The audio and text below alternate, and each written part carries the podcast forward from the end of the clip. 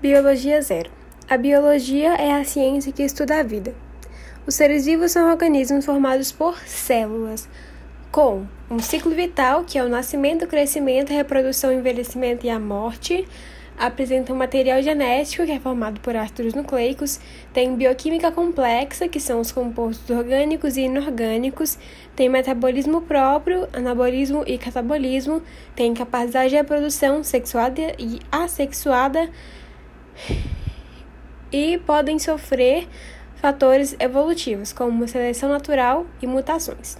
A citologia estuda a célula e as suas estruturas.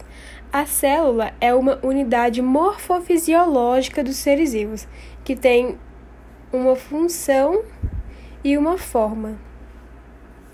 As células podem ser divididas em procariontes e eucariontes. As procariontes são simples, são rudimentares, são as primeiras. Então, elas não têm uma membrana nuclear.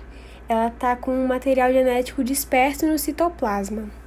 Já as células eucariontes são mais complexas, têm mais estruturas, têm o um envoltório nuclear e o núcleo, né? Então, o, o DNA está nesse núcleo dentro de uma membrana. A célula procarionte só tem ribossomo, material genético e a parede celular. Já as eucariontes têm outras estruturas. As células podem ser unicelulares. Os organismos podem ser formados por células. Eles podem ser unicelulares, que é formado por só uma célula, ou pluricelulares, formados por mais de uma célula. E no caso dos pluricelulares, essas células podem se tornar tecidos se tiverem funções semelhantes e interligadas.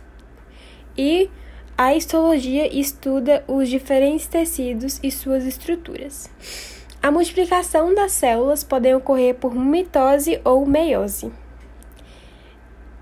É... Pode ocorrer a reprodução sexuada, onde há combinação gênica e variabilidade genética, e também pode ocorrer reprodução assexuada, que não há combinação de gametas e os novos indivíduos são geneticamente iguais ao parental.